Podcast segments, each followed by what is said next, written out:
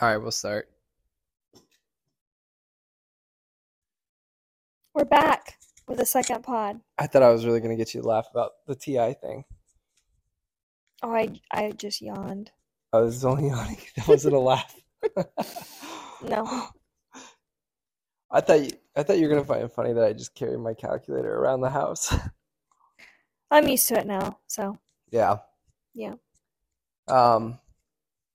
Well, I don't know what to talk about because I'm so fucking tired. oh my gosh. Well, you better figure it the fuck out. yeah. We're doing this. I'm I telling you, we have. You promised. the problem is we talk before we film these podcasts. I am talking to you all day. I literally talked to you for 30 minutes before this podcast. No, I was watching videos online. But I was talking about Bitcoin. You didn't re- retain any of that, Oh yeah, kind of. kind of. Bitcoin is not allowing withdrawals anymore.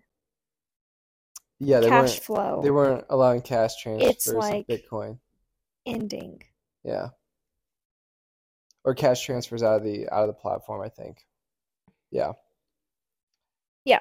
Which is a bad sign for liquidity. I mean, Shit's about to go south, right? it's not looking good. I mean, China looks like it's in a really bad spot right now. And But loo- you want it to go down south, right? well, You don't want it to, but yeah, I was gonna say I don't think I've ever wanted a recession. I don't wish that yeah. ever. I mean, sometimes there's just inefficiencies, I think, in the economy and the market and and you know, there's boom bust cycles and they say that's supposed to happen. Um, I would prefer it not to happen because I mean, yeah, I mean when the employ un- unemployment goes up, uh, it's just a it's a bad situation. A lot of people suffer. hmm I don't want that. I don't ever wish that. Tons of people suffer. Yeah. Yeah. It's already bad enough, you know? Yeah. Oh, for sure. I guess we're having a party tonight though. So It's a party. It's a party. that is one of the funniest videos I've ever seen. Um You know what's funny? what? You know what's so funny? Any video you post on Twitter, you're like, this is the funniest post I've ever made. you have like the funniest post you ever made like 40 times a day. I know. It's so funny. Well, I normally I'm the one saying deciding it too. I I normally comment. Laughing under your own Yeah. stuff that you're busting a gut. Ah. I mean I really am. Like I would love to live in your brain one day.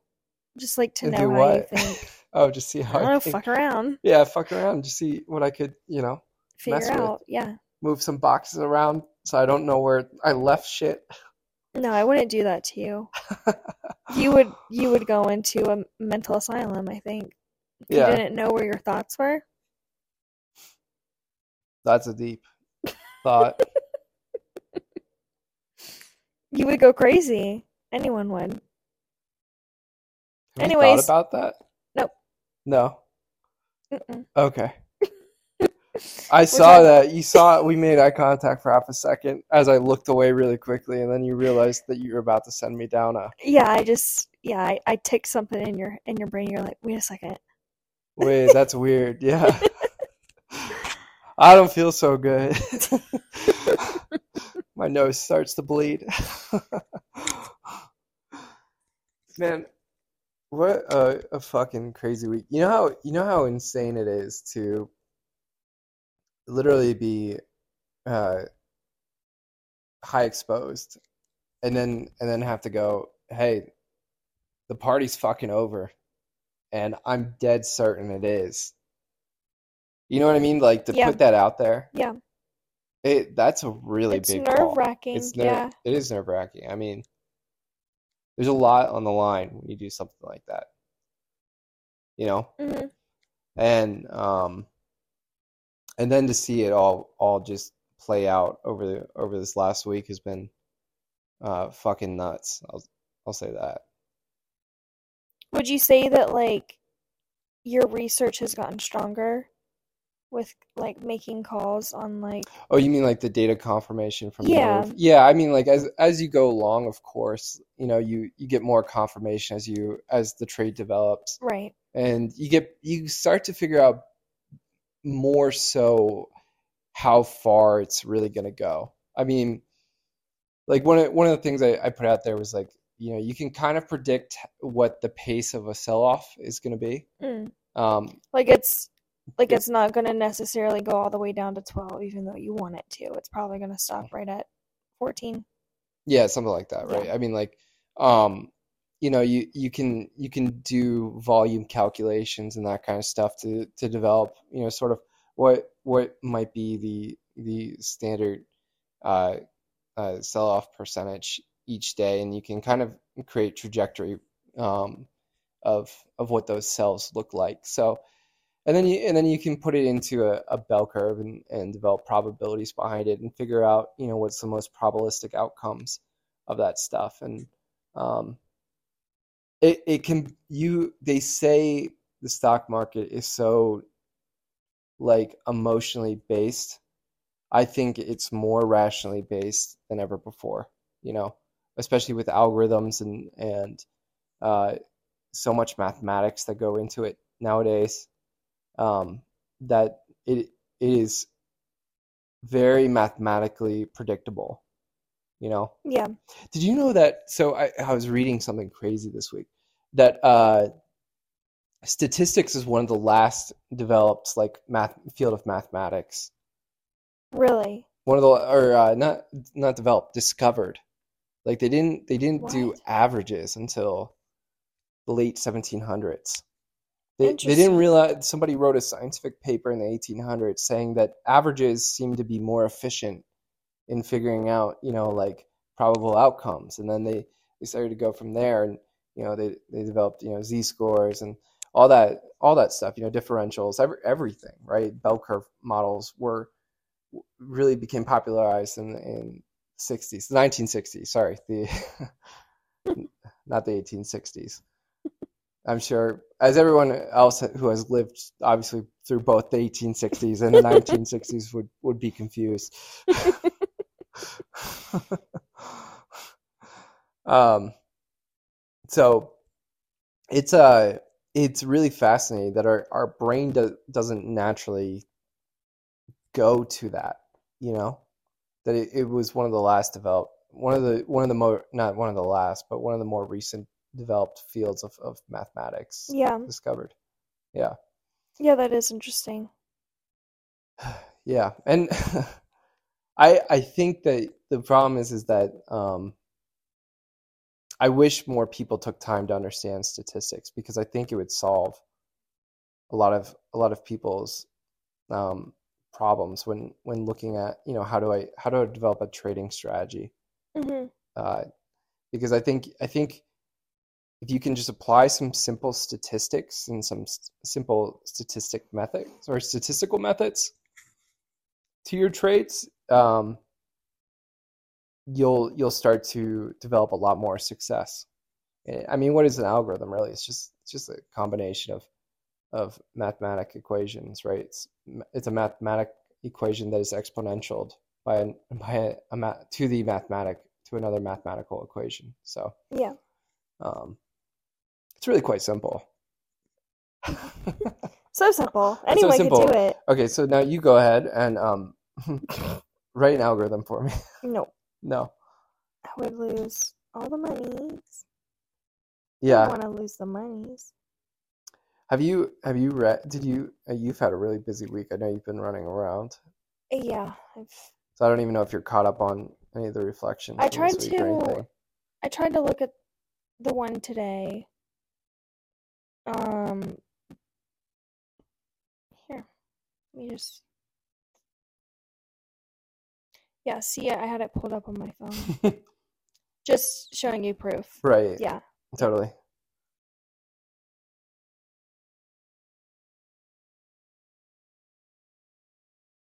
It's okay. We're just we're waiting for Gwen to finish reading the reflection. Yep. housekeeping? You added a new. No, I sometimes I write in hou- housekeeping. I just I don't always do it. Okay. And then, uh, unfortunately, RJR is gonna have to record a pod with me tomorrow instead because he's had a migraine all day, and um, so they're just gonna they're gonna get the crowd favorite of Gwen, which I think they like you because you're not grumpy and yelling at them.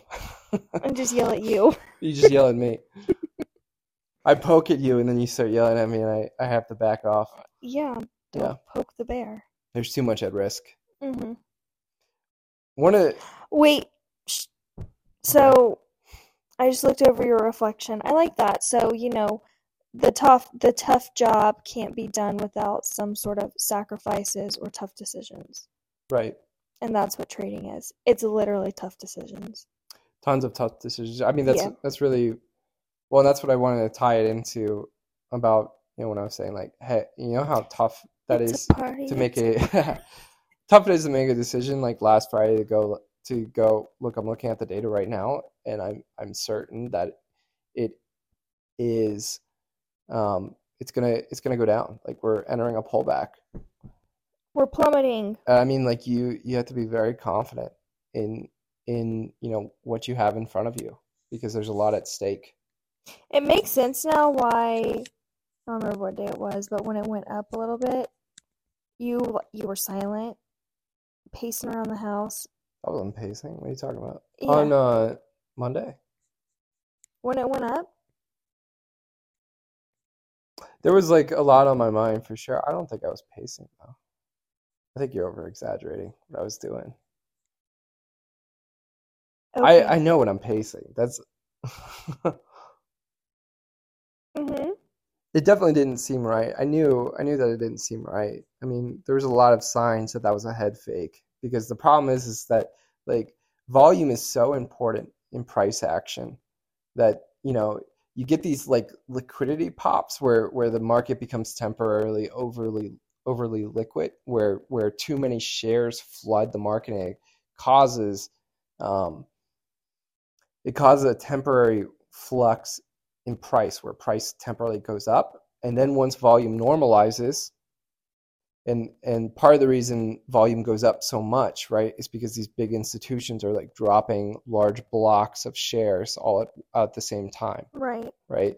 And um, algorithms turn on. There's there's volume there's volume activated algorithms that will start trading and buying and indiscriminately buying right? And then they get dumped on by by you know a major institution that that's that's you know getting the fuck out of there. Hmm um and so monday all of a sudden it was a very low volume day. They were waiting to see what what uh was coming for the economic results tuesday morning.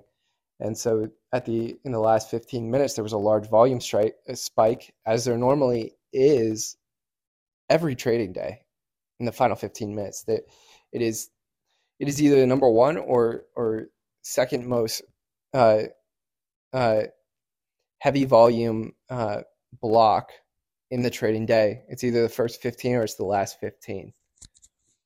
And that's because there's a lot of like market on close orders and and uh, as well as like institutions. It's a lot it's a lot safer to make a buy or a sell at the end of the day when you have a a more uh, Understanding of what the market's of what the trend is for Yeah. that day. It's much more weighted to what true price action is Yeah. on the day versus, you know, buying off the open where you get a volume spike. That's why you wait usually. That's why I usually wait an hour Like you want to see what it does in pre-market, Right. but you also want to just wait like an hour.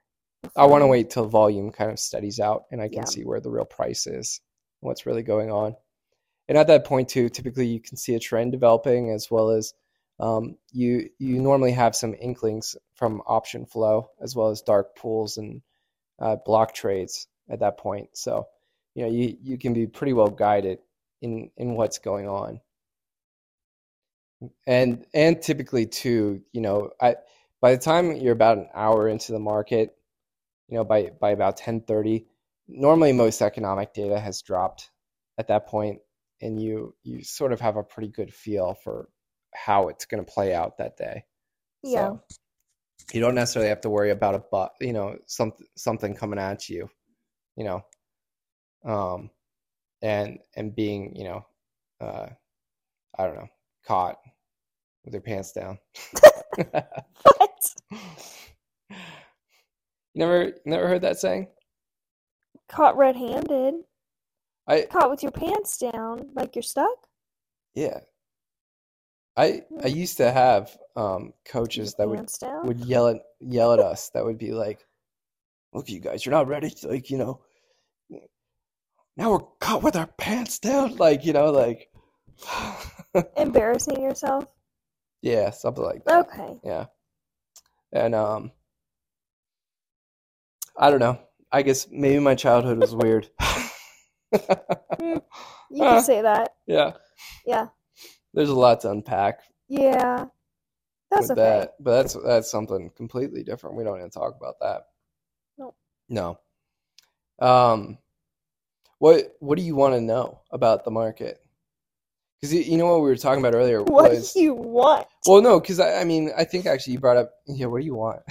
if you guys don't know, if you guys don't know why we're laughing at that, it's because uh, apparently Joe Biden visited an amputee in uh, in what is it, Walter Reed? Is that Mhm. yeah, in in Walter Reed, and um, he, he's a double amputee, so his right his right hand got amputated off, and uh, Joe stuck out his hand his right hand to shake him, shake you know shake hands with him, and the guy looks at him and goes, "I don't have a hand, like I don't have a right hand," you know, and he go and Joe just goes, "Oh," and like taps like his left like his left fingers or No, you know, he like- grabs his. oh yeah he just does he does that little he has like he's grab in the the hospital obviously still, so he's got his his other arm is like bandaged up, and he just grabs his little finger and shakes it and says, "Hi, nice to meet you." did he or even say that I don't even I think it was something like awkward that. and then and then he leans into him real close and he goes what do you want and we were we were just like what the fuck who has After he he waited eight hours yes to to meet with the president. I yeah, it's just I don't know I It- it's a ridiculous it's a the whole thing it was completely ridiculous. Yeah, it was annoying. Yeah. So um anyways let's now you guys understand our stupid inside joke of What do you want? we'll just ask each other at times. We'll we'll look at each other and go, "What do you want?" You know. well, the best part too is he goes, "Excuse me," and he goes, "What do you want?" And then he goes, Yeah. "I just want to be me, man." Like he goes, "What?"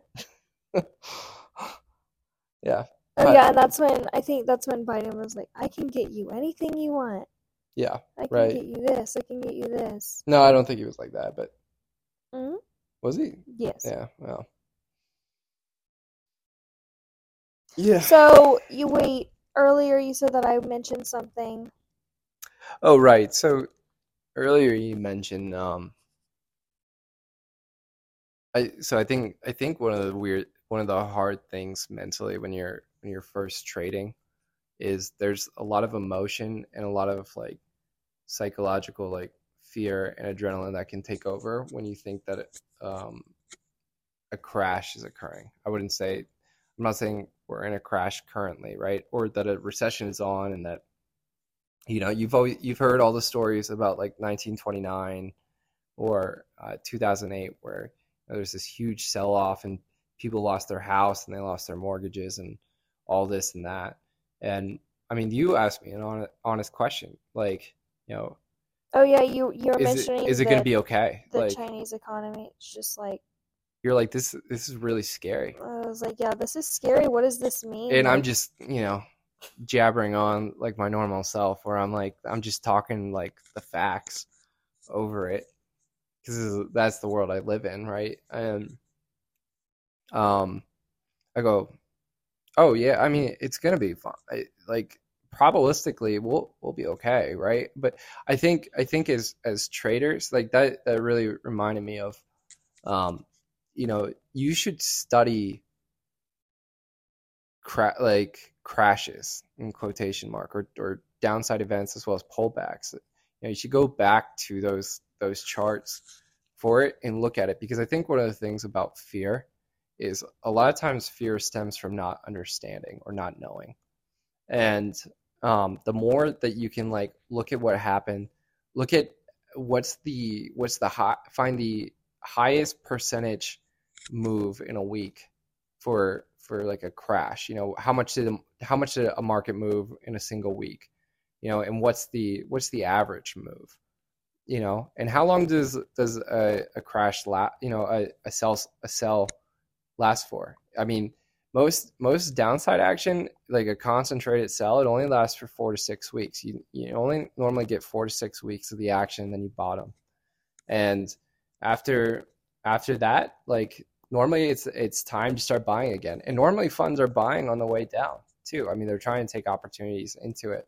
So I mean, as as traders, I think the worst thing you can do is, is panic or or be afraid. Like you need to find a way to emotionally divorce yourself and and not be caught up in the adrenaline of a trade day to day. I mean, that I feel like that is so much better said than done. But I see what you're saying. But it it to me it's just like knowing that it's falling down, but then people are buying into it, so they're trying to like essentially raise it, but you just have to wait until the right time. Yeah, that's why you do it. That's why I do it. I mean, I think one of the things too is it's a, it's an experience thing. It's sort of like a um, people sort of need the proof. It's almost like you need to play the video game a couple times to like get a feel for for how it's going to work. Yeah. You know? Yeah. And the more you do it, the the stronger you form a habit of doing it the right way. Right? So like I mean watching a pullback, right? If you can if you can add statistics to it, if you can add mathematics to it, if you know what's the likelihood of of uh you know how far a sell can go. If you know what the average standard deviation is in a in a stock move on a day, if you know how much like the VIX is predicting uh, a market a market can move on average per day, right? you can you can start to figure out like okay so we're at we're down 2.2% on the day well that's typically a full rubber band like a full standard deviation move mm-hmm. right typically at this point we then start to head back towards VWAP or five or you know some something right? Yeah. like um and you you start to like if you can start to go figure out well what's the typically of this you know? Yeah. Uh, you're going to be a lot better prepared and you're going to know when to you know close close your shorts take on longs um, and it it'll become a a much more um, method it'll become much more methodical and i think that you know you have to also change your mindset a bit of stocks are crashing, I'm going to lose money, to stocks are going down, this is an opportunity for me. I think that you have to look at the stock market as an opportunity of of whether it goes down or it goes up. Like this is an opportunity. I just need to understand what the opportunity is. You know, right? What is it going to do? If I can understand what it's going to do, then you can be ahead of it. I can I can you know capture my opportunity. I don't have to squander it. You know, right? and um, I think I think part of it is not it's that not knowing and uh, trying to put things into a box and not and not understand it. What I was talking about on on Twitter Space today was that like I think humans are very reductionist, and uh, the reason you know it's it's one of the most our, our most amazing gifts because we can see complexity in an environment and simplify it and it's a, a super amazing adaptive trait right like I can I can pattern form. I can I can you know uh, memory recall and and link different patterns together and right. and put things into boxes. You know, as we all do. We love we love boxes, right? she makes fun of me because I I have to Put explain. fucking everything in boxes. I put everything in a box. Mentally, I put everything into a different box. Like I, I box things, and Yeah. I understand how my boxes are inter interrelated to each other and all that. I mean, there's a box. There is a box. There's a box for everything, right? Yeah. Yeah. You made me laugh. yeah. Yeah. So there's, uh, but part of the problem though is is that if you make your boxes black and white and you don't understand that that there are interrelationships between these boxes and that there's exceptions to rules, that there's nuance in situations that you have to be willing to adapt and not always just like the rules shouldn't be followed like rules. They should be they should be followed like very strong suggestions. You know what I mean? Yeah. Um, so Like go outside go outside the line sometimes. go outside the line sometimes. They follow that rule 80% of the time. Be Yeah. willing to take the chance, you know, that 20%. Yeah. Right.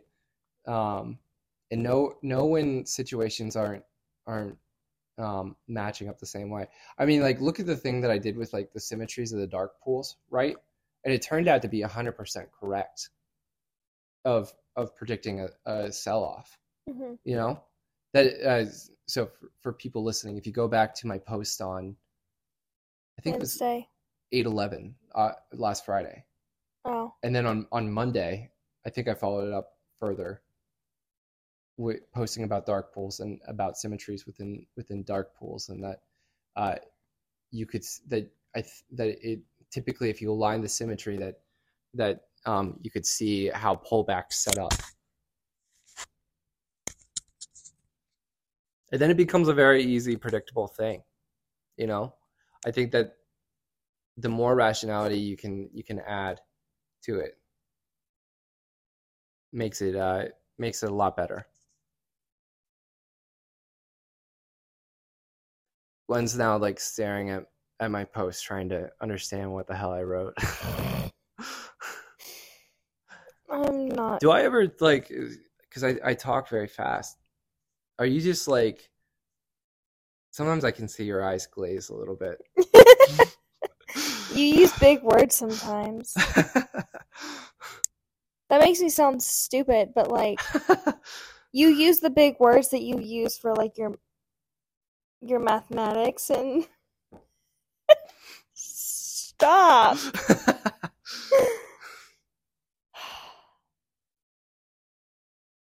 Yes. No, I listen to you. I'm watching you. Like it, I'm taking it all in, but you also like you throw a lot at once. You know, it's easier for the people listening in. They can press press the pause button and rewind. I'm in real mm. life. I can't do that. I'm like, shit. What did he say? Because you were mentioning a couple of things about following the markets, and I wanted to like jump in and say like, wait. So what do you think is like the most like if if there's a list of like top five of like what to what to look for or like study for like the market?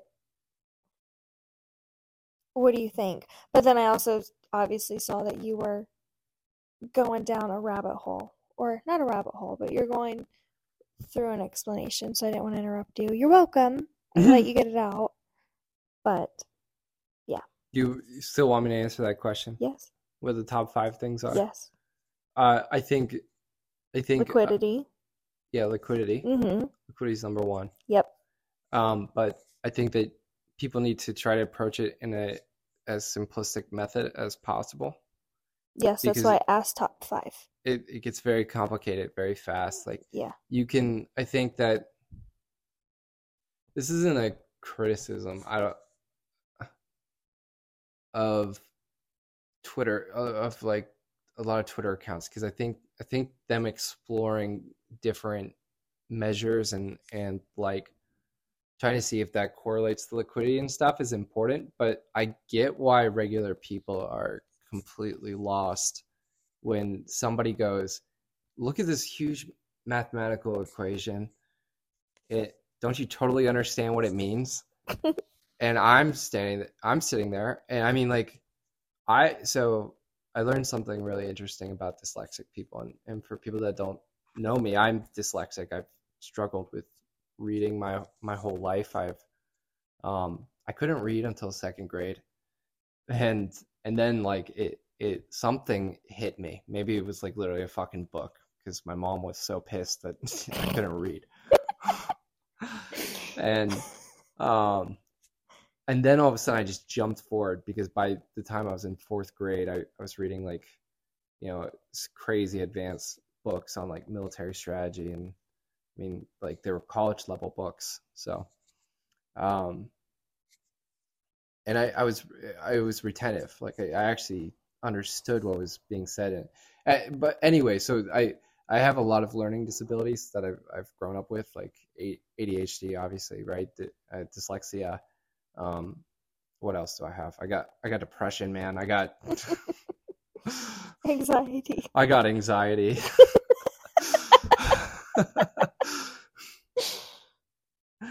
and um, they're all just working together to fuck me. no, I think I think they're beautiful gifts. I I really do. I think that you can is what you make of it, right? Like there are there are obstacles with it, but there are are such beautiful gifts I think that come along with it as well at the same time. And it's about developing like the right strategies and being persistent and um you know being nice to yourself. I think mm-hmm.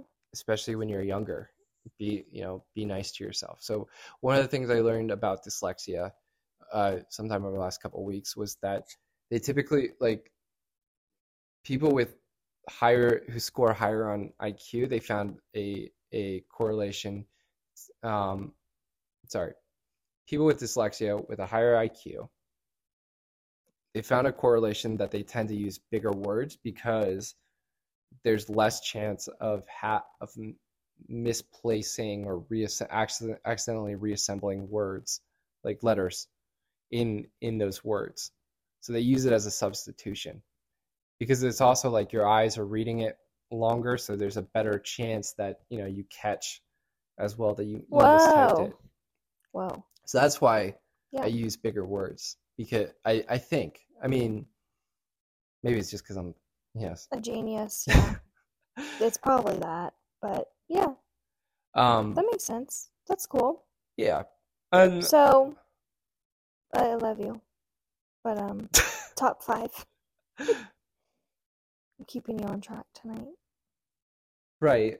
Liquidity. Well, what I was what I was trying to say though was was uh, for me, I need I need simplicity. I mean, because my brain is is constantly trying to re- reassemble things, and when I'm writing, and when I'm when I'm trying to read too. Like I, I need it to be simple. I need to be able to understand a concept simply. And so for me, like I mean, even even numbers sometimes get shuffled around in my head, and it's it's terrifying, you know. Mm-hmm. Um, and so I get I get why why long mathematical equations, and then somebody talking about it in a non-simplistic manner and not using metaphors or analogies or a story along with it because i think our brain works that way too in that that you know uh, one of the best ways that so when they were studying chimpanzees sorry to go down another fucking rabbit hole real quick but i have to explain this backstory in order for like a pro for me to uh, cite primal okay. behavior it's okay you don't explain yourself I think all right, fine. So I think it's a very primal behavior that that storytelling and that kinetic kinetic learning. It, there's a reason why stories resonate with us and why we're able to way better remember a story than than you know reading just a fucking textbook. Well, now I want to know about the chimpanzees. So when they were studying chimpanzees tool usage, mm-hmm. they wanted to learn how did how did they teach the next generation how to use the tools, right? So what they found was that the moms would literally grab the young chimp by the hands and show them literally how to use the tool. It was a kinetic learning style. Mm. And so muscle memory. Of muscle memory.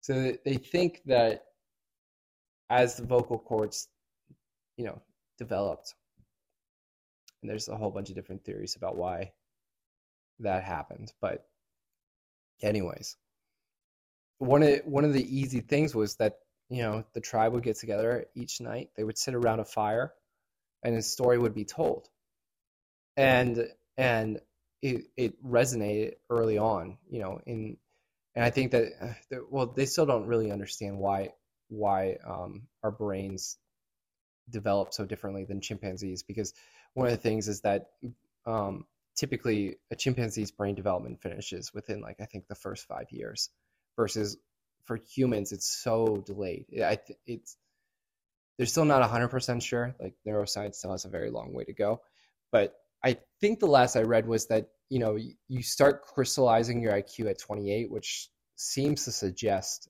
that um, that you know the brain can develop up to 28 years old, and it might even develop even further past that. I mean, because sometimes you can you can find uh, they have some studies about you know the brain rewiring later on in life and, and adapting and, and that kind of stuff. I mean there's just a whole the, the brain is so not understood yet but anyways. Um chimpanzees man. So i hope that answered i'm just i'm just kidding. Yeah so like i get why liquidity is super hard to understand. Yeah. that's why i try to tell the equilibrium story and why i try to tell you know the the engine metaphor because i think it's a lot easier to understand um, a simplistic story.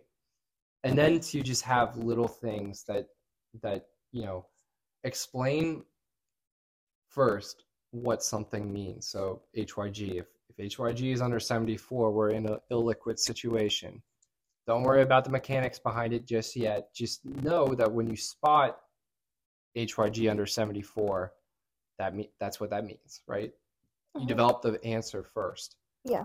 and then once you understand the answer and you see the answer right then there's the curiosity to go and and and you know reverse engineer why did that happen the way it did right because it's much more explainable that way i think Yeah. um i don't know why the brain works that way but it it, it seems to work that way and it seems it seems you know learning retention is much higher if you approach it from that from that standpoint um why are you smiling at me Eh, how do i have so many fucking hours in the day to, to figure this shit out I don't know i i really don't i don't i, I don't know, I don't know how, how do. I don't know. i've figured out so much of, of the stuff i have I think it's a lot of it's become second nature to you. Like you can look at a graph very easily and already know what's going on, and then just go look at the other one. Like, right instead of having to, that's what I'm saying. Like I think with time, you're becoming better and better and better and better because it's now what the past pretty much four or five months. Like every call has been Sure. Yeah, I think I think my pattern recognition is through the through the roof. Do you know that that's one of the one of the main measures of IQ is just pattern recognition? really. Yeah. Uh, I I thought that was super interesting because I didn't Yeah. I didn't understand how that necessarily correlates to actual intelligence because I think intelligence is a much broader spectrum. Um. I- well, like I was saying, mhm. Um, I think that I think that every day that you know, obviously you you look over the stocks and and who to follow and you do your research, like you very easily come up with what what's going to happen. Like you you can predict it pretty well because of of the studies that you've done because of the mistakes that you have made along the way you like you're a pretty quick learner and you know you can you can um, retain like you were saying you can retain like what was wrong what was right and then you know that's whiz biz baby That's WizBiz, baby. and then try golfing with me because it's just like one No. long just. Mm-mm. Did you know? Did you know? Did you know? Did you know? Did you know? I think I have this new theory about blah blah blah blah. blah. You know? Did you ever think about that? i'll never forget the first time you took me golfing and you told me i look like i'm at a fucking baseball game I said you look like a, a baseball game. You said I look like a baseball player. It looks like I'm at a baseball game. You were swinging the you were swinging the ball. You were swinging the um the club like a, a fucking baseball bat, Thank you. and then you had no follow through. Thank you. Oh, okay. Okay. I think you said some stupid dick shit like, we're golfing, we're not playing baseball. that sounds like me. Yeah. Yes. And that's brave of you because I had a club in my hand. well, I had one too, so. It's okay. My driver was bigger than yours. I don't think it. It's not so much about the size, but more the way you use it. I would. I would argue. I wouldn't know. I'm just kidding.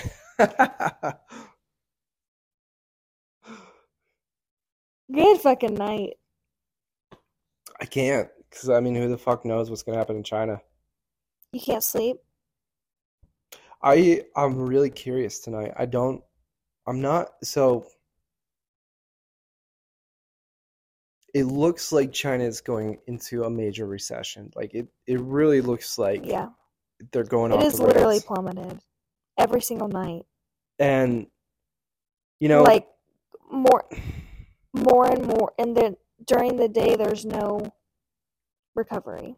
Yeah, I, the I mean, last night there was because the Communist Party came in and said and told fund, ordered funds, you need to stop selling equities right now, which we all know that worked out great in Russia already because uh, when when the Russians were ordered to stop to you know stop with the ruble, it, it went to uh, on the open market went to the equivalent of a penny.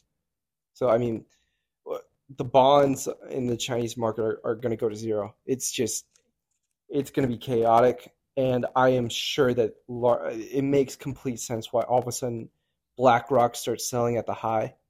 I mean you look at larry fink and and his stock record his sell, selling stock record. He sold at the high for uh, on, on spy. You know there, there's correlation between that.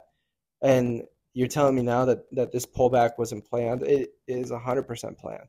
They knew exactly what they were doing sending this down and you know why? It's because BlackRock is one of the biggest investors in China as well, uh, as well as the United States. And if you don't think they're going to be the first fucking ones out, they definitely are, right? Mhm, I mean, they're getting their fucking money. And everyone else, good fucking luck. mhm. And they tried to do it stealth, uh, in stealth mode last week, and I fucking caught them. "Mm-mm-mm." I smoked those motherfuckers, you know? Yeah. I mean, it it's hard not to feel pumped, you know? I mm-hmm. like you should you should try to divorce yourself from emotion, but when you when you have a success, like you should celebrate it too at the same time. It's it's this weird constant di- like dichotomy that you have to live in. But you know, me and the tribe are fucking rocking, man. It's it's you and me, baby. Rocking and rolling. Listen to me, motherfuckers.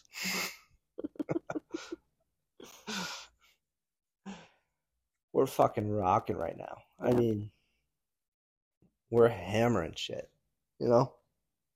So, who's this? Like, I know I asked this earlier, and I just want to ask it on the pod. What is going to happen if the Chinese market, like, like really does crash? Like, done. Down. If it crashes, I Mhm. mean, well, the Chinese government, well, so that's kind of what I was trying to get at was, and I mean, I, I understand I just sort of went on a tangent about like, yeah, Black BlackRock and all that stuff, but I'm always, the government's always always going to step in at some point, right, and and issue stimulus, and we start are we're starting to walk into unknown territory. So stimulus interventions are a relatively new phenomenon. And one of the one of the really hard parts about you know and uh, being able to track precedent obviously is, is if it hasn't happened a lot of times we don't know exactly how it's going to play out so as well as like so one of the problems is that modern monetary theory is a is a very new theory. We don't have a lot of testing on it, as well as like the financial markets are still very, very relatively new in the grand scheme of history. We don't have like a ton of economic data points, especially like when it comes to crashes.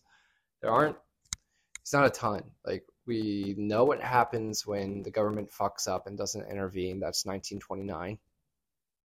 We know what happens when government intervenes later, and that's 2008. Um, but we don't. I don't have like three examples of the government, you know, injecting stimulus. I have. I have 2008, and I have 2020. hmm And 2020 is is probably the most aggressive example that we've ever seen. Yeah. And the problem is, is that there isn't like a methodology, and there's not a, the way that they injected stimulus in 2008 is almost completely different to the attack and approach they took in 2020. hmm And the reverse repo rates, they you know the reverse repo facilities they opened in 2019, and um, so I don't know what's going to happen in China because they have a serious structural problem ongoing. They have huge ghost towns. I mean, mega cities that are just empty. hmm And their country is, is pretty impoverished, but the problem is, is that they are the mechanistic heart of of the Western world and globalism. Like, you know, if something comes in a factory, it most likely comes from China Yeah. and um, it's scary to think that that they're having such issues that early in the supply chain and you can only imagine what kind of contagion is going to come down the um so what i think about is and i really so let me explain it this way first it gets hard to compare and overlay historical events because the market adapts with new regulations, new trading methods, you know, uh, better efficiencies.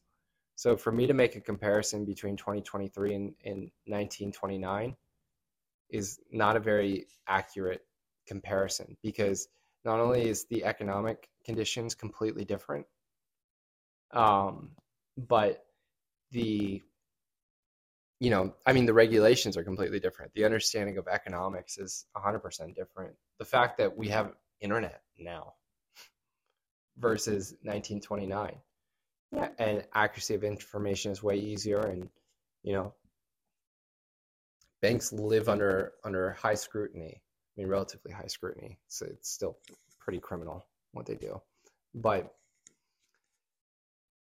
so one of the one of the interesting things is people always go, well, what about the fucking Weimar? And uh, you know, there was Weimar inflation in Germany in in uh, in the 1930s, and they go, well, there was a there was a crash in 1929, and then um, because of it, it causes a, a huge spiral in in German inflation which then eventually you know leads to the whole fascist route and, and all that shit that happened right hmm with it.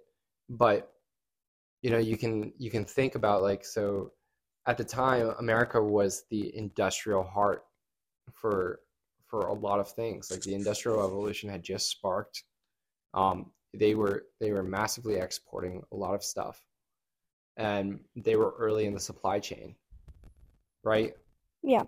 now where they went wrong, right, was the was everyone uh, throwing in fucking tariffs and and trying to trying to throw up borders and and all that stuff, right? They they rejected. They went into a har- everyone went into a harsh rejection of globalism, and it really slowed down economies even further, because a tariff is like a tariff is always a two way sword. You're you're hurting yourself as much as you're hurting the other economy if you Yeah. don't make a an an adaptation to it. So if uh, Germany throws up a, or so if let's just take the modern day. If United States throws up a tariff on China, but they don't replace the manufacturing production with, say, like Viet, you know, if they don't move the manufacturing production then to like Vietnam or or India or someplace else, right? America is going to suffer just as much as as China's going to suffer. Yeah.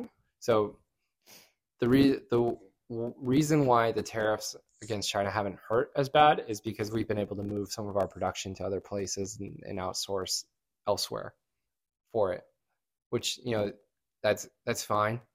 Um, Thailand. Yeah, Thailand, whatever, right? Yeah. So to go back to to the 1929 example here, so they were early in the supply chain, right? Manufacturing fails. Obviously, then it causes a huge spike in inflation in Germany. One of the reasons that they they fucked up, right, was because tariffs got put in place, as well as Germany just didn't. Germany just kept printing, right, because they were so fucking in debt. There's some allegories, right?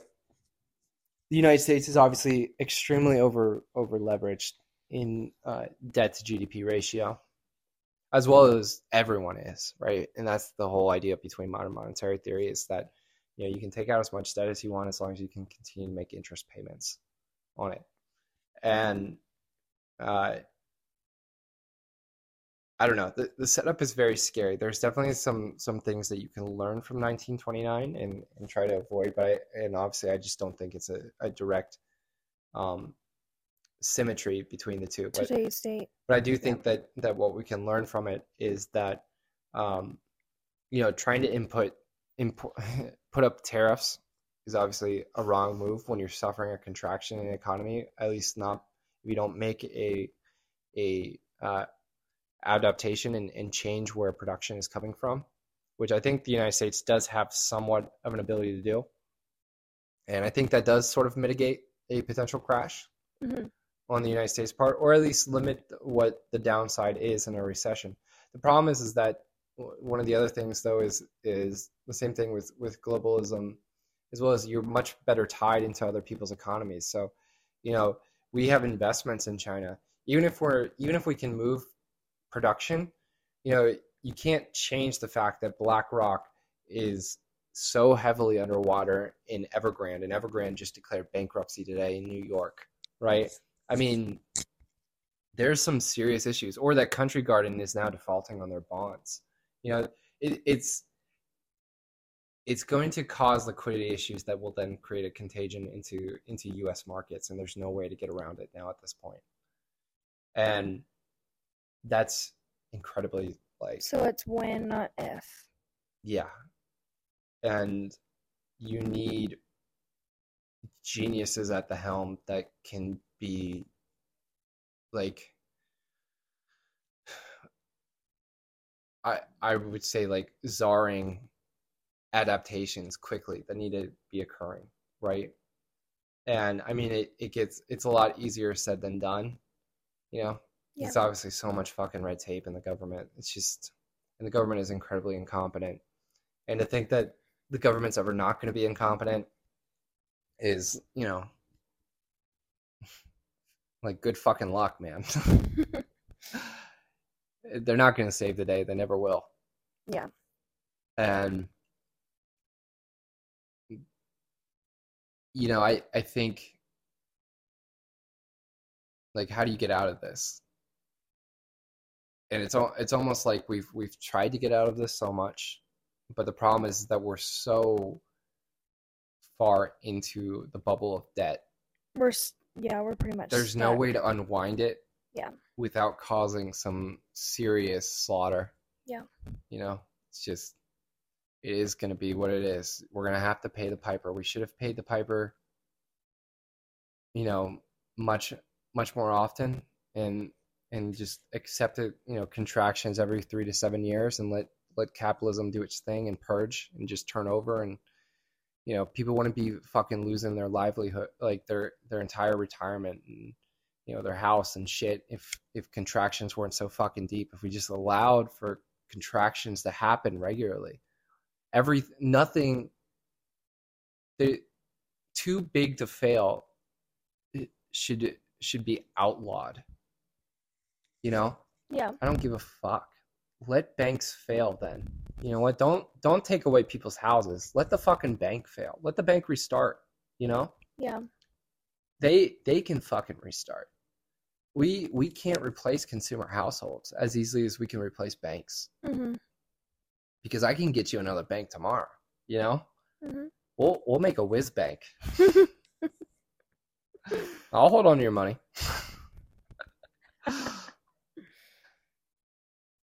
um, it, it's just, it, but that's where the that's where the serious corruption in DC comes in, right? Is Yeah. I mean, Lee Iacocca, I I tip my hat to him, but he's the he's what fucked up DC initially with with the lobbying when he went when he went to DC and lobbied on behalf of Chevy and, and introduced the fa- phrase "too big to fail," right? And I mean, I fucking respect shit out of, out of Lee. I mean, he, he is a business mastermind, an absolute superstar. But uh, it was wrong for him to do that. You know, it, from the from the interest of, of a country perspective and from the interest of our economy's perspective, it was wrong for us to have ever bailed out corporations and at least not have strings attached. You know, there should have Yeah. been there should have been loans, there should have been repayments, there should have been, you know, pro- profit should have been been scalped and and refunded to taxpayers. There should have never been the way it went. Yeah. And for them to go, well, it was a moral hazard issue. That is such bullshit. There's no moral. There's much moral hazard as there is moral hazard in my fucking pinky. You know, I mean, there's nothing there. You know, it, and we know there's no moral hazard because we bailed out consumer households in 2020, and guess what? It made the economy rebound way fucking faster hmm than than when we bailed out corporations. Yep. So to think that a top-down approach in bailouts works, no, it needs to be bottom up. Consumers need to be fed. Consumers are, are the main point of the cycle in in a in a ma- in a economic environment. I don't understand why people don't want it. I think it's because they don't want to give up fucking money to the poor. Because they- they're like, no, no, no, no, no. Let me let me hold on to that money. You know. hmm The problem with rich fucking dudes, though, is they love to sit on their fucking pile of cash, you know, and they don't spend it back in the economy. It's an inefficiency in the economy that gets held up. It becomes a bottleneck, Yeah. and that's not what we need. We need consumers that are going to rapidly spend it and distribute it back into the economy mean, and give give businesses cash flow that they need, right? And they're going to pick winners and they're going to pick losers. And I'm sorry, fucking losers, you're not going to like you're up shit's creek. That's fucking capitalism. You know, move out of the way for something that's that's efficient in the economy that consumers are choosing. Yeah. and that's the way it should be. I mean, I get it. You know, you you work hard for your money, you deserve your money, but also if you'd rather just sit there and watch it burn versus Right. giving it to those in need, that's pretty shitty. I yeah. agree. It's not right. No. And we fought, we fucked up letting letting lobbyists throw so much money at politicians. I mean, the fact that they were going to let uh, Sam Bankman-Fried like almost walk hmm until until you know people started shining light on how much money all everyone took from from SBF, and none of them have given back their money. And they knew it, it came from really shady source, and they didn't. They still took it, and now the majority of Congress holds that money, and they are extremely wealthy, and they stole it from tax. They stole it from taxpayers. That that is the simple fact. They they stole it from hardworking Americans. hmm And they know they did. They know they did because FTX failed and the, and people were out billions of dollars. And I, I don't understand why why people in Congress aren't being fucking indicted as much as SBF is being indicted because they're just as responsible. It's absolutely absurd. Yeah. I don't give a fuck if they're blue or red. They they all need to go to fucking jail if if they took that kind of money because they knew. Mhm. They knew. And then they they tried to perform illegal favors Yep. for SBF and that is 100% unethical. It doesn't sit right with me. I don't know. Anyways, Wizocracy in 2024, right? Anyways, I, it's weird having grown up my whole life around DC and, and understanding the entire game of it. You know, I mean, I I know how to. I could move things through DC, man, if I needed to. I think you know what I was thinking about was was it's it's very interesting how um less and less wealthy people have have run for for Congress or or you know a, a public office position, and really it's because they're trying to reduce their own liability. They want Mhm. someone else holding the holding the smoking gun to do their dirty work for them. They'll just pay them off, Yep. right? It's a lot easier to do that and have them just execute whatever their private interest is. Yep. And uh, I don't know. That's I I think that it is A way to cover their ass. well, it is a way to cover their ass. I but I think I think it's it's not what the founding fathers intended. I don't think that it's okay for um, politicians to serve a private interest. I think that they should only be allowed to serve public in the public interest. That's why it's a public office.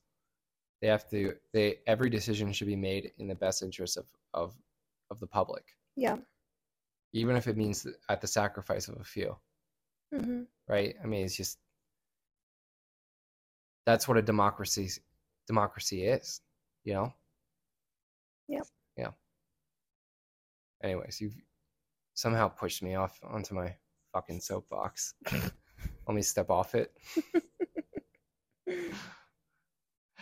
How far along do you think we are in the pod? You think uh, Oh, um, I think we're 48 minutes. around an hour and, and one minute? Oh, Have we done it, or you want to keep going? we can keep going. All right. Well, you gotta you gotta ask me another question then. you can ask me anything. Mhm. You can you can talk to me about uh, if we're gonna play chess tomorrow. So I can beat you? No, Yeah. who's won the last? I've won. I have a new opening. I learned. Okay. I'm gonna I'm gonna stay with my same opening and whoop your ass and confuse. Do you the shit out remember what your opening is? You don't even rem- you you know exactly how to do it. You know an I know English how to do it. and you Yeah. it does drive me a little bit nuts. Because I'm like, I'm like the fucking English opening again, and you're like the English what? You know, it's so funny because I I fuck with you and you can't tell that I'm fucking with you. no, that's not fucking with me. I know that's not. I am. Mm-mm. Okay. You can think that. It's fine. I gotta go pick up. I'm I'm thinking I might go pick up more cigars tomorrow too. Yeah. Yeah. Yeah. Well, um what um what are your thoughts on hmm I know we haven't really talked about QuantumScape as much. You've been focusing more on the macro. Yeah, macros pretty much consume the entire environment at this point. I mean, I'm not Yeah. even. looking at the smaller. No. Yeah. In fact, IWM and like small cap stocks were Way down. way down. Normally they lead. I mean, normally they lead in a in sorry, not a crash, but a, a downside. Yeah. I mean, was I telling you this fact that that if you had looked at IWM during the COVID crash, you would have found that IWM started fall, falling almost a, a week in advance of of the rest of the market. So you would have had a, a complete tip off that something was wrong. Well, yeah, you did tell me that. You said back when COVID first came out, you looking at by looking at the market, you knew something was about to happen. Yeah, I started to figure it out in, in September 2019 when, when they opened reverse repo. I was like, oh shit, they they fuck they see something that fucked up. Like they know something in the system's wrong, and then I started scanning, like just trying to figure out where the fuck it was. And then, I mean, in the IC intelligence community, there were rumors that that there was this new uh, bio like bioweapon in China and I mean, I, I understand by saying calling it a bioweapon is controversial. I guess it's not as controversial anymore now because they confirmed it came out of a level four bio lab, which level four bio labs, by the way, are designed to develop bioweapons. So, um, in Wuhan. Wuhan is the only level four biolab in the country in China, and it they receive U.S. funding, and uh, they are paid to develop certain features of of bioweapons, certain aspects. Um, whatever. We don't need to go into that. I'm not rolling my eyes at you. I just think it's absolutely just. Ugh. Ugh. What does that mean? I don't want to talk about COVID. Yeah. I mean, it's okay, but like, it's just like terrifying that like we pretty much paid them to kill us. Yeah, I mean, you you have to wonder. I mean, we're we're dealing with extremely unethical forces, Yeah. and it is. I mean, I'm I'm not trying to be a conspiracy theorist here, but it is it is very weird that Bill Gates held a health conference in I think it was 2018, and they practiced a coronavirus response. You know, I mean, it was a ma- it's a ma- it was a major forum. It wasn't like some obscure thing. Like they literally practiced a a you know coronavirus escapes from a lab or something like that, and they played out the entire scenario and, and practiced the simulation, and it was recorded and everything. I mean, it just sorry. Anyways, I'm I'm getting sidetracked here. So in 2019, right? There was that rumor in the IC as well. So you're like, well, is that really going to affect the economy? I mean, the, the mysterious disease, it's taking people down. I mean, what's really going on in China? And China's notorious. They, I mean, it's not the Iron Curtain anymore, but um, the Communist Party keeps a tight lip on what's really going on, right? Yeah. And, uh, you know, I, I mean, they are, again, I've said, I've said it before, they they are the manufacturing heartland of, of globalism. And if their manufacturing goes down, it's quick contagion, right? So at the point of, I think it was February, right? So it's late February at this point now. And the market's starting to feel heavy and liquidity's not right and something, you know, it's just things were moving super weird. And I, I could kind of start to figure out like, I mean, I remember I I I must have been so fucking nuts. I was I was yelling at, at people about there's a fucking virus coming. And they're gonna ship it over to the United States. It's gonna infect the whole fucking country. And people are not preparing for it. Yep. And then it happened. And um And we took it so seriously. we took it to- totally so fucking seriously. so much so that we shut down the economy and um i don't know it was, it was weird the whole thing was was a very weird and it almost doesn't feel real Yeah, it's crazy how you like put it all together that it was happening. always seem to You're like a fortune teller, I swear. there's a reason i'm the whiz Uh, yeah, that's whiz biz baby I know. Got your little fortune ball, crystal ball crystal ball. Yes, thank you. It's late. right we always film our pods pretty Sorry, I just like screamed at their ears. what's like the You're poking at me. You're gonna make me mad. what's the uh what's the what's one of the most interesting concepts in in stock do you think or thing that you're curious about Um, I'm still trying to understand like because it, it's new. It's it's been newer for me because I've just been like the macros, like seeing how how much can move for like Netflix or Apple or Tesla, the bigger ones. It's hard for me to understand. the mega the mega tech Yeah, how much the mega tech can move yeah. like why they affect the markets so much Mhm. because um so you have to assign a valuation like in very in a very simple way to think about it you have to assign a, a valuation to a, a company right and you do it based on how much revenue they generate Mhm.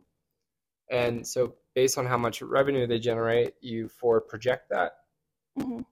and then you discount it because obviously there's probabilities that come into into effect there right there's uncertainty all, all kinds of stuff Yeah. um and that's called dcf or discounted cash flow right Mhm.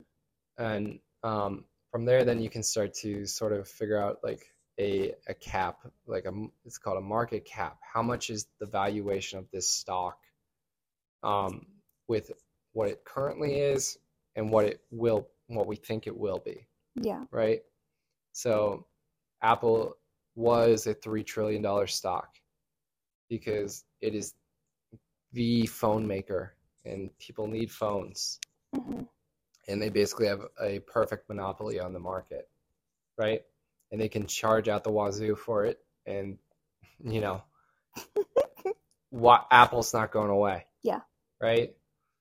And so, three trillion that makes it the biggest stock in the market is number one, right? Right next to Microsoft Mhm. and so the S&P 500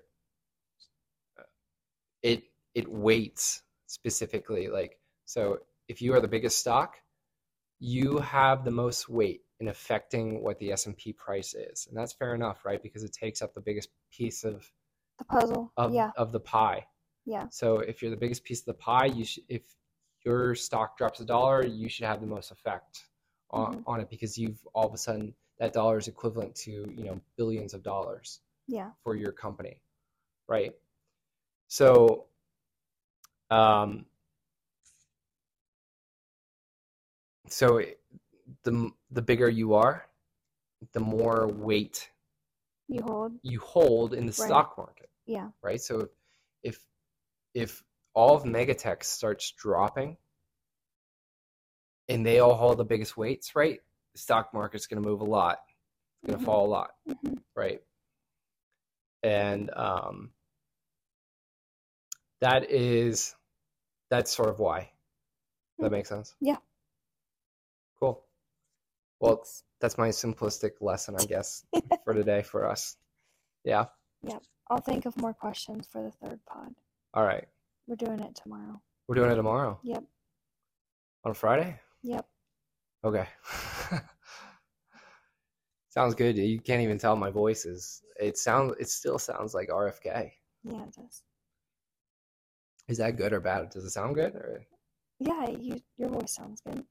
You sound like you might need some water. I do. I, but I was trying to chug water in between when I I tried to pass you the ball back. when, I, when I talk. Yeah, and I was like grabbing water, slugging water Yeah. as quickly as I could.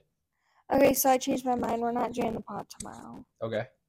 because we rest on Fridays. We do rest on Fridays. We're I supposed to forgot rest it's on- Thursday. Yeah. I've been so busy. I don't even remember what day it was. Yeah. We're gonna do. Do you want to do Saturday or Sunday? Sunday. Sunday because I'll Sa- Saturday I, I'm yeah normally off doing things. Yeah. We gotta go. We gotta go to Costco on Saturdays. Sa- Saturdays are dedicated to Costco.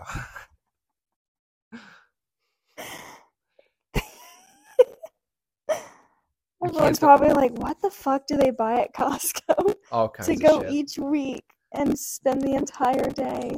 We run through food like a motherfucker in this house. I mean, it's just Mhm. it is in and out. High metabolism and High metabolisms in this household, and they like they yeah they go through it quick, and it's just it's not there's never enough food. Uh, today I was like, what the fuck do we? I opened the I opened the refrigerator. And I, I went, holy shit, there's nothing left. Like, yeah, we eat it all. yeah.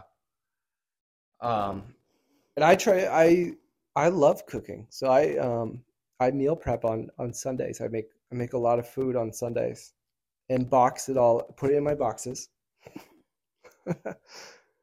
and For me, for you, and uh, none for you. yeah. Just None kidding. for me. I have been. I mean, I I follow a pretty good diet schedule where I, I just eat in the evenings. That works pretty well. My metabolism's so fucking high. I don't know. You think you think ever my you think my metabolism is just so high because I'm so fucking immortal? Is that Yes. I I wonder what I It could do to slow also be down. all the fucking coffee Could be. you drink. It could be um all the all the fucking medicine I take every morning too, all the all the pills. You know what I you know what I found out that I, I'm so happy about, and I, I guess I sort of knew this already, was that by taking a baby aspirin every day, you so I take it right because I want to lower uh, inflammation in my blood. hmm It's also a great way to prevent myocard myocarditis, which is um, uh, clots in the in the heart. Arteries. It, it will cause a heart attack. Ooh. Yeah. And um, so I'm very happy I take my baby aspirin. It makes me feel a lot better, especially because I had heart, you know, I had heart Yeah. surgery when I was a baby. So Yeah. I always get very concerned about what what's the health of my heart. Yeah. Yeah. Um. So all right. Anyways, on that note, I saw I solved a a way to get to mitigate my chances of myocarditis. Take a baby aspirin. Take a baby aspirin. Just one. Just one, one a day. That, but actually, though, do, uh, no more than that because it, it can cause poisoning. You know, so um, it's very important. Just do that. I noticed that like my my inflammation does actually really go down when yeah, I it does. when I take it. The cheeks aren't as puffy. Mm-mm. No. Um. What a- I mean, I take it. I take. I think I take like nine pills a day. Yeah, you've you've got a whole setup I got a whole system. all over the bathroom counter. They're all in my boxes. They're all in the in the pill boxes for each day. hmm Yeah. And then I have my I have my ones that I take on the go. The little the little ones that look like uh those uh what is it? Those Travels. those travel ones I have. Yeah. hmm Those are pretty sleek. They're they're black. They're cool. You know what I I was so happy about today too was that um my my car got reloaded with Chipotle napkins finally. I felt so happy. I I was I was so happy you gave them to me, and that I was like, oh right, right, right, right. Like, and I walked out to my car and I put it in into my fucking I don't know what that armrest box thing. Is that what it's called? Glove box. No, no, no.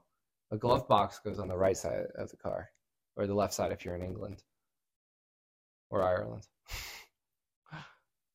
You mean the middle, Yeah, the middle thing. like the middle console thing? hmm hmm What did you call it? The armrest box. Is that not what it's called? I'm just laughing because you said box. I put things in It's boxes. a box. It's where your arm goes. It's the armrest box. Yeah, that's where, and that's where the arm goes to rest. Oh my gosh. Middle console. That's what it's called. Is that actually true? I don't know. Let's ask Bard. That's a good question for Bard. I don't think I like my I like my name better. Flows off the tongue. Did you see Elon ended up in Japan today? I don't know. It's just weird. And then he just then weird. He's just he's tweeting at like 2:50 a.m. his time. I I don't think the Japanese government will be friendly to him bringing over over Tesla. I mean, maybe they will, but um I I should have googled why he went over there. I don't I don't know why I didn't figure it out. Did you see that SpaceX sold all their Bitcoin today? Oh, is is that like a That's one of the major reasons. So there's a liquidity grab ongoing. the middle part of a car where arms rest is called the center console. Oh wow. So we were both wrong. I'm sorry. I will make you re-listen to this so you can hear me say center console. You said middle console, and I know Center console. the disruptor. If you're still listening to this podcast, comment and let me know. It is a long horizontal compartment.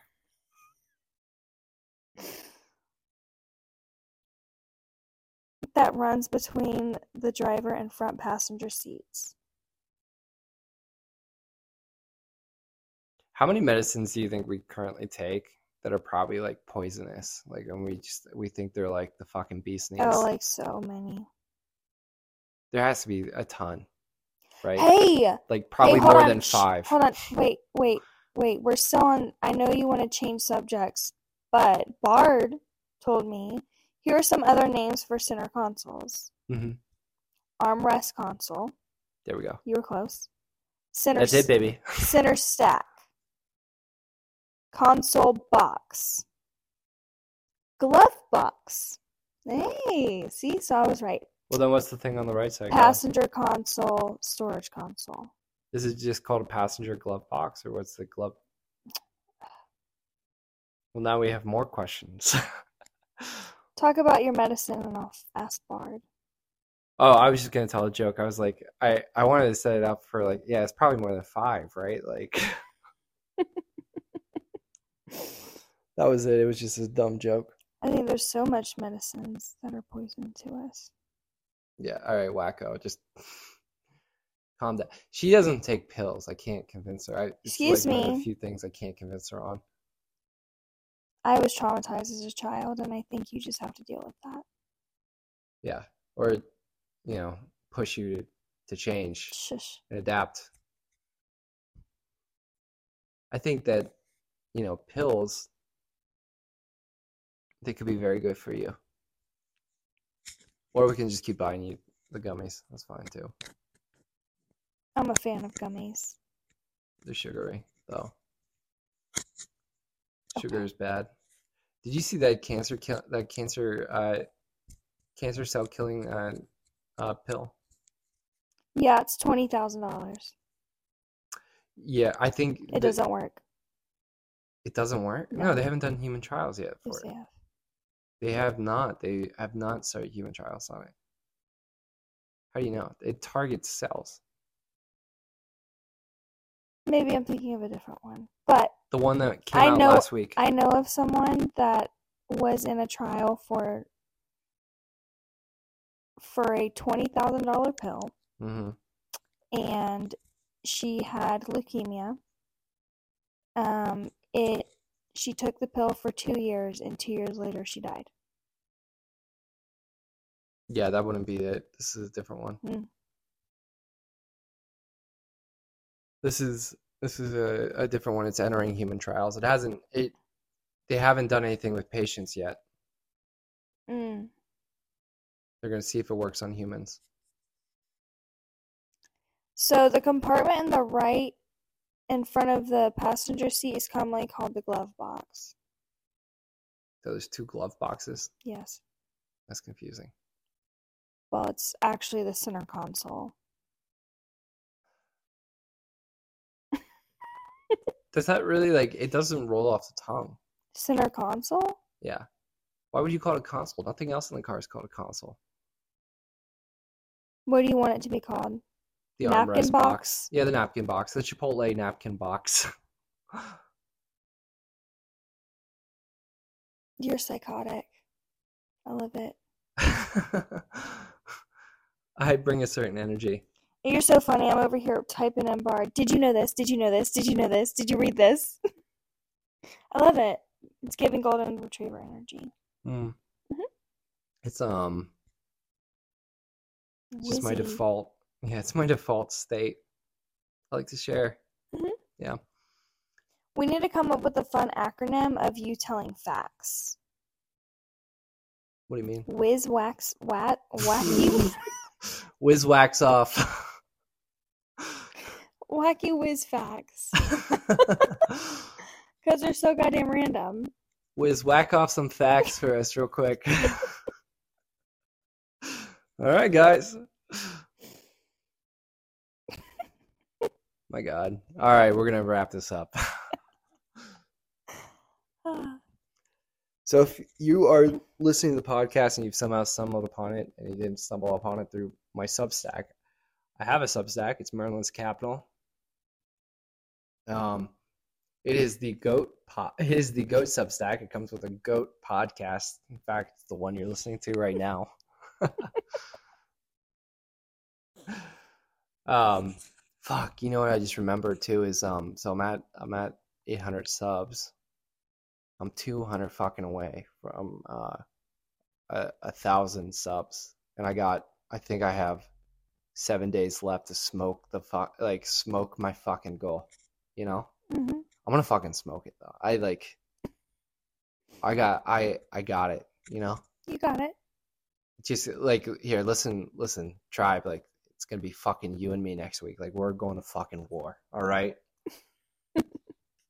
we're gonna Put your helmets on. light the fucking market up. And we're gonna be at a thousand subscribers next week. I'm I fucking guarantee it. It's gonna happen. Three month. This Substack's gonna be coming up on three months. We're hitting the fucking goal. All right. There's no backing off. We better make this happen so Yeah. we don't have a depressed ways around the house. What are you gonna do? You gonna mm-hmm. you you better be ready to fucking run through a fucking wall for me. All right. Always. Yeah. If we get to a thousand subs, I, I'll I'll film Gwen running through a fucking wall. What? Like I'm the Kool-Aid man? Yeah. Okay. Why not like smashing a TV or something? Have you run into a fucking TV? Is that what you're suggesting? Smashing a TV Smashing a TV? with a baseball bat Yeah, we could. covered in nails. What? So it's more destruction. You don't understand? no, I get it. I get it. I'm I'm tracking. I'm tracking. Okay. All right. um, all right, anyways. Uh thank you so much for everyone for listening. I, uh we do appreciate the support. And um we have an amazing community, amazing tribe. I th I personally love it so much. I, I love our online community that we have. It, it's awesome. And um you're awesome. I love you. Thank you so much for doing this podcast with me. Appreciate you. Love you.